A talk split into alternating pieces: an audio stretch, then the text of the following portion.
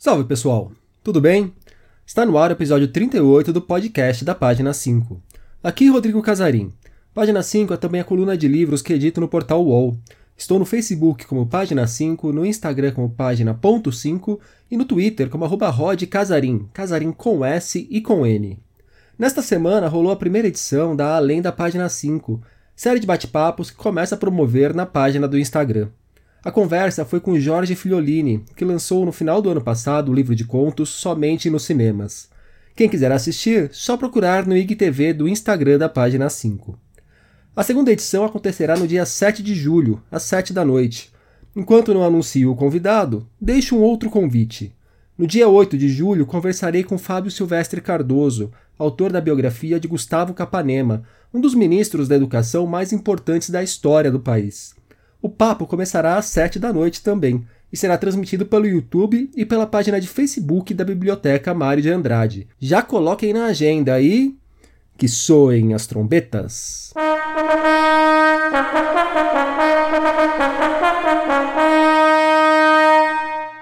O Holocausto Armênio e o novo livro de Santiago Nazarian.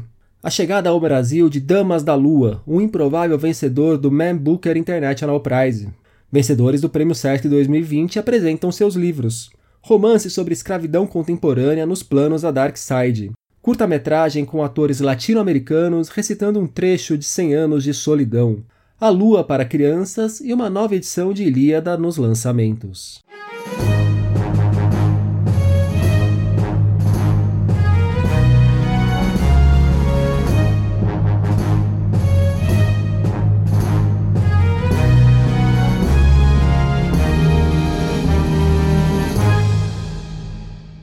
Entre 1915 e 1923, em meio à Primeira Guerra Mundial e durante os últimos anos do Império Otomano, a Turquia cometeu uma das maiores atrocidades do século XX. O pretexto era o mesmo utilizado com frequência por governos que cometem barbáries: fortalecer o país, agradar ao Deus da maioria, retomar supostos valores de outrora, deixar a nação nas mãos dos verdadeiros patriotas, bobagens do tipo. Os armênios foram a minoria perseguida da vez. Ao longo de oito anos, o governo turco colocou em prática planos para aniquilar a etnia. Mais de um milhão de pessoas foram mortas no que passou para a história como o genocídio armênio, um dos primeiros de um século marcado por extermínios em massa. É esse genocídio que está no centro de Fé no Inferno, o novo romance de Santiago Nazarian. A obra mescla o passado centenário com o Brasil de 2017. Na narrativa, acompanhamos Cláudio, jovem cuidador de idosos que vai trabalhar com Domingos, senhor armênio que mora num bairro pomposo aqui de São Paulo. Graças ao encontro que Cláudio começa a descobrir o passado que até então desconhecia. Nazarian é um autor que passeia por diversos estilos. Já publicou livros infantis e juvenis. Da literatura adulta, seu último trabalho foi o terror Neve Negra. Ele contou para o podcast por que resolveu enveredar agora pelo romance histórico. A pesquisa começou de maneira informal quando eu fui para para a Armênia em 2015, para Erevan, e viajei bastante pelo país. Eu fui inclusive no, no Museu do Genocídio, Instituto, Instituto Memorial do, do Genocídio Armênio. Fui com minha mãe, ela se perdeu. Ah, quer dizer, eu me perdi dela lá no, dentro do museu. Eu acho que ela se trancou no banheiro para chorar, alguma coisa assim. Eu fiquei esperando ela lá de fora, vendo o Monte Ararat e tal. E tudo isso me, me inspirou muito assim, a escrever né, um, um um romance baseado no genocídio armênio, né? Eu sou de família armênia. Então, quando eu voltei para o Brasil, uh, eu fui comecei uma, uma pesquisa mais objetiva mesmo, ler relatos é, sobre o genocídio. Eu tenho um amigo que é doutor em história, especialista nesse tema. E ele me emprestou muitos livros sobre, sobre o assunto, principalmente relatos de sobreviventes do genocídio. Eu busquei basicamente não ficção, eu li pouca ficção sobre o tema, porque eu queria fontes confiáveis para eu poder criar em cima. Uh, exatamente. As coisas que encontrei, poucas coisas que encontrei em português sobre o tema foram editadas pelo meu tio-avô, Fernando Gasparian, da editora Paz e Terra, então também senti que tinha uma, uma herança, assim, sabe? Porque eu tava. Um, tinha um bastão sendo passado para mim, uh, né, continuando o trabalho do, do meu tio-avô. E eu acho que o mais surpreendente foi como várias histórias se repetiam, as histórias dos sobreviventes eram parecidas, as trajetórias de trabalhar como como pastor em campo de ovelha, é, histórias de meninas que se vestiam de meninos para escapar da perseguição, para não serem estupradas, para poderem trabalhar como meninos adolescentes.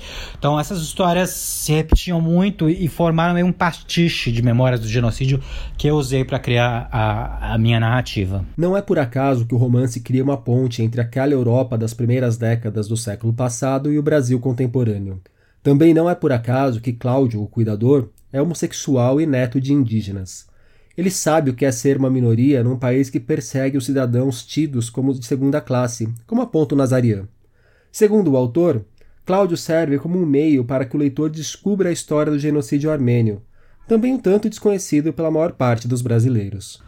É, como eu tenho metade do livro passado em 1915, né, narrando o genocídio armênio na Primeira Guerra Mundial, tem os cidadãos de segunda classe, que são os armênios, são os cidadãos nativos daquela região, né, da Anatólia, é, que era uma etnia errada, né, a religião errada para o Império Otomano, Império Muçulmano. Então, para fazer o paralelo nos dias de hoje, eu também procurei os nativos brasileiros de segunda classe, né, os, os indígenas, que são, são os verdadeiros nativos do Brasil. E não à toa, o protagonista, o Cláudio, é um menino uh, descendente de indígenas, homossexual, então duplamente segunda classe, né? Tem a cor errada, é pardo, uh, tem a sexualidade errada, nesse Brasil neofascista que estamos vivendo. Então, não foi, não, não foi por acaso que eu escolhi ele. Eu também escolhi esse protagonista do dia de hoje, quer dizer, é, é, um, é um cuidador de idosos que vai cuidar de um senhor de, de, idade e pega um livro sobre o genocídio armênio, né? Um senhor armênio dá esse, dá esse livro para ele ler e ele começa a conhecer essa, essa, essa história de mais de 100 anos atrás e faz paralelos com a própria vida dele hoje em dia. É, eu escolhi também ele, ele ser totalmente leigo no assunto e ser, né, ser um, ser um um menino indígena, não tem, não tem nenhuma relação com os armênios, exatamente para poder apresentar para ele a história dos, dos, dos, armênios e junto ao grande público. Quer dizer, então, Cláudio fica conhecendo sobre a história do genocídio armênio, assim como o leitor ficará conhecendo, né? Porque eu espero que o livro não seja só lido pela, pela colônia armênia, quer dizer, o livro foi feito para para o grande público, se é que existe um grande público para a literatura brasileira contemporânea. O Nazarian falou um pouco mais sobre a decisão de criar uma narrativa que conecta aquela Europa com o que estamos vendo no Brasil de hoje. Contou como isso se deu no processo de composição do livro. A ideia principal era contar uh, sobre o genocídio armênio, né? Era retratar o genocídio armênio, porque eu sou de família armênia, eu tinha uma dívida com a, com a, com essa história. Eu queria retratar essa história. Ela é pouco contada ainda no, no Brasil em português, né? tem poucos romances sobre isso. Então era uma oportunidade de eu, de eu, de eu tratar sobre o tema.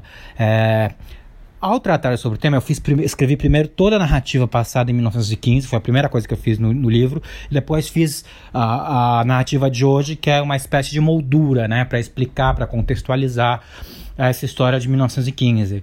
Então, quando eu fui fazer essa moldura, era importante explicar por que, que essa história ainda uh, vale a pena ser contada mais de 100 anos depois. Praticamente todos os sobreviventes do genocídio armênio estão mortos, né? Porque já se passaram mais de 100 anos.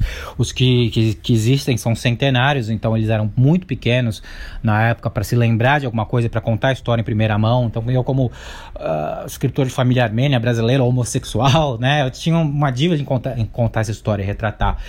E quando eu fui fazer isso, eu, busquei é, fazer paralelos com, com o Brasil de hoje para mostrar como essa história uh, ainda é relevante. Não foi nenhum paralelo muito absurdo ou forçado, né? Porque a história se repete, né? Perseguição de minorias a gente está sempre vendo, assim. Então, uh, eu procurei mesmo, eu, quer dizer, eu foi muito fácil assim, encontrar esses paralelos. Foi só buscar um, um, personagem que, que pudesse carregar essa história, poder apresentar essa história, que é, que é, o Cláudio, o cuidador, né? Como eu falei, um cara leigo que não tem nada a ver com a história dos armênios, mas tem, né? Quando ele começa a ver a, a perseguição de nativos, é, perseguição de minorias, né? Você, você não ter os mesmos direitos que, que os cidadãos oficiais do, do, do império, né? A gente encontra muita coisa, muito, muitos paralelos naturais. Fé no Inferno chega às livrarias pela Companhia das Letras. Chegará às livrarias em julho o romance Damas da Lua, que venceu o Man Booker International Prize de 2019.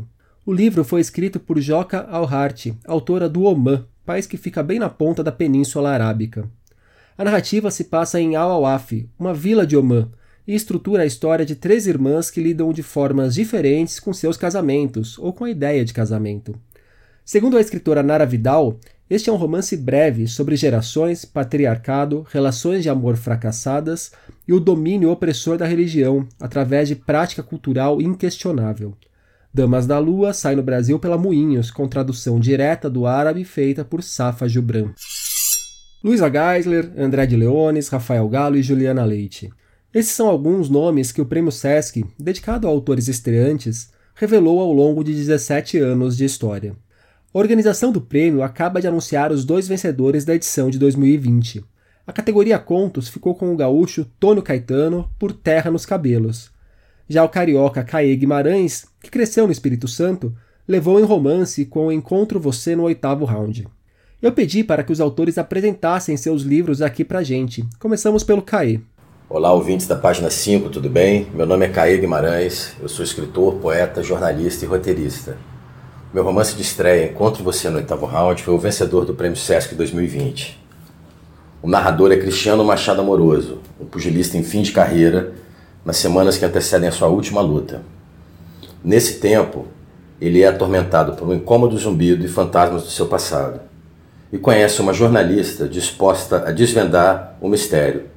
Qual era a ocupação do Cristiano Machado Amoroso antes do pugilismo e o que o fez abandonar essa ocupação? O pugilismo e toda a sua cena, na verdade, acabam sendo um pano de fundo para contar uma história que trata de redenção. Também pedi para que citassem alguns autores que lhes servem de referência. Quem segue se apresentando é o Caê. Ainda que não haja ou possa não haver influência direta desses autores no Encontro Você no Oitavo Round, eu destacaria na cena nacional Sérgio Santana, José Castelo, Manuel Herzog e Reinaldo Santos Neves. E na cena internacional, Alberto Moravia, Henry Miller e Norman Mailer. Em especial o Mailer, que se debruçou sobre o tema, o gilismo, mas também por uma forma como coloca o personagem, o narrador, é, dentro dessa história e na forma como esse personagem traça seu percurso e a forma como ele está no mundo, naquele mundo fictício. Aí sim eu consigo identificar é, nuances e, e, referências bem nítidas do Norman Mailer, mas aí esses são alguns dos autores que fazem e fizeram minha cabeça aí ao longo dos anos. Agora é o Tônio quem fala pra gente sobre suas influências e conta o que o leitor pode esperar de Terra nos Cabelos, o vencedor da categoria Contos. Olá pessoal do podcast Página 5, aqui é Tônio Caetano de Porto Alegre, Rio Grande do Sul. O meu livro Terra nos Cabelos, vencedor do Prêmio Sesc de Literatura 2020, na categoria Conto, traz histórias com protagonistas femininas em diversas idades e situações.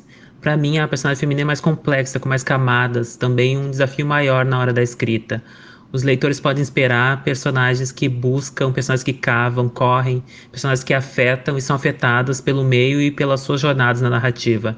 Espero que todos gostem. Em relação às minhas referências literárias, eu cito o livro Vila Sapo, do José Faleiro. José Faleiro é um contista, um cronista, um romancista maravilhoso aqui de Porto Alegre, que vai dar muita alegria para a literatura brasileira. Uh, cito também o escritor Felipe Smith Nunes, com seu livro Histórias Não Contadas nos Almoços de Domingo. Cito a escritora Ana dos Santos, com seu Poerotiza. Uh, um outro livro que foi muito importante ter lido durante a, a escrita do livro Terra nos Cabelos é o livro da escritora Márcia Denser, chamado Diana Caçadora. Uh, além de escritores consagrados que eu sempre tenho lido, que é Conceição Evaristo, James Baldwin, Luiz Vilela, que é um contista maravilhoso, e o nosso Caio Fernando Abreu, que dispensa apresentações. Obrigado, pessoal. Para esta edição foram escritos 1.358 livros, sendo 692 romances e 666 contos, 666. Outra característica do prêmio é o anonimato dos escritores. Seus nomes só são descobertos quando os vencedores já estão definidos. Desta vez, o júri ficou por conta de Renata Pimentel e Samarone Lima para os romances e Ana Paula Maia e Marcelo Moutinho para os contos. Terra nos Cabelos e Encontro Você no oitavo round serão publicados pela Record. A Dark Side anunciou que publicará em breve no Brasil a tradução de Delicious Foods, que chegará por aqui como Sabor Amargo. O livro é um romance do escritor norte-americano James Hanahan sobre a escravidão moderna, um dos assuntos mais urgentes dos nossos tempos. Dados da organização International Anti-Slavery apontam que cerca de 40 milhões de pessoas são mantidas como escravas em todo o mundo hoje. O assunto já apareceu aqui no podcast da página 5, na edição 20, quando conversei com o jornalista Leonardo Sakamoto sobre o livro Escravidão Contemporânea. Procurem lá, recomendo. Uma iniciativa legal de Leonardo Aranguibel. O diretor e produtor venezuelano convidou mais de 30 atores e atrizes de sete países da América Latina para lerem trechos de 100 anos de solidão, de Gabriel Garcia Marques. Em certo momento do clássico, os moradores da mítica Macondo também precisam encarar uma pandemia e são postos de quarentena. O resultado do trabalho de Leonardo é o curta-metragem La Peste del Insomnio. Dentre as estrelas do vídeo estão a brasileira Alice Braga e o argentino Ricardo Darín, que aparece logo no começo do filme. La India Visitación vio a Rebeca en el mecedor, chupándose un dedo y con los ojos alumbrados como los de un gato en la oscuridad. La Peste del Insomnio está disponível na faixa no site da Fundação Gabo, a opção com legenda em português, link na descrição do programa. Quando criança, a escritora Roseana Murray brincava de contar histórias para a lua. Pensava que a lua era uma amiga que lhe seguia por alguns lugares onde ia. Com essas lembranças na mente, que Roseana escreveu os poemas e os textos breves de Com a Lua nos Olhos, no qual buscou traduzir essa sua amizade com o nosso satélite natural. O fascínio pelo luar está no centro da obra que conta com a ilustração de Regina Renault. Com a Lua nos Olhos sai pela editora do Brasil e faz parte da coletânea Cometa Literatura, que reúne livros pensados para leitores que tenham entre 9 e 12 anos. A 34 acabou de lançar uma nova edição de Ilíada, clássico dos clássicos atribuído a Homero. A edição é bilíngue e quem cuidou da tradução a partir do grego foi Trajano Vieira. Na apresentação, Trajano conta que acompanhou de perto a tradução que Haroldo de Campos fez do poema e que, apesar de considerá-la primorosa, quis oferecer ao leitor a oportunidade de encarar a história por um outro ângulo. O tijolo, com mais de mil páginas, ainda conta com o ensaio A Ilíada ou o Poema da Força, escrito pela escritora francesa Simone Weil e publicado pela primeira vez em 1939. Os versos de Ilíada datam do século VIII antes do nascimento de Cristo e são apontados como fundadores da literatura ocidental. E nos últimos dias, na página 5, nós tivemos uma sugestão para a Bienal do Livro de São Paulo, Nelson Mandela, a final do Mundial de Rugby de 1995 e a mistura entre política e esporte. E a surpresa de muita gente por Lia Luft ter assumido o voto em Jair Bolsonaro. Por hoje é isso, pessoal. Indiquem o podcast para os amigos e inimigos. Um abraço, um beijo, um aperto de mão e até semana que vem.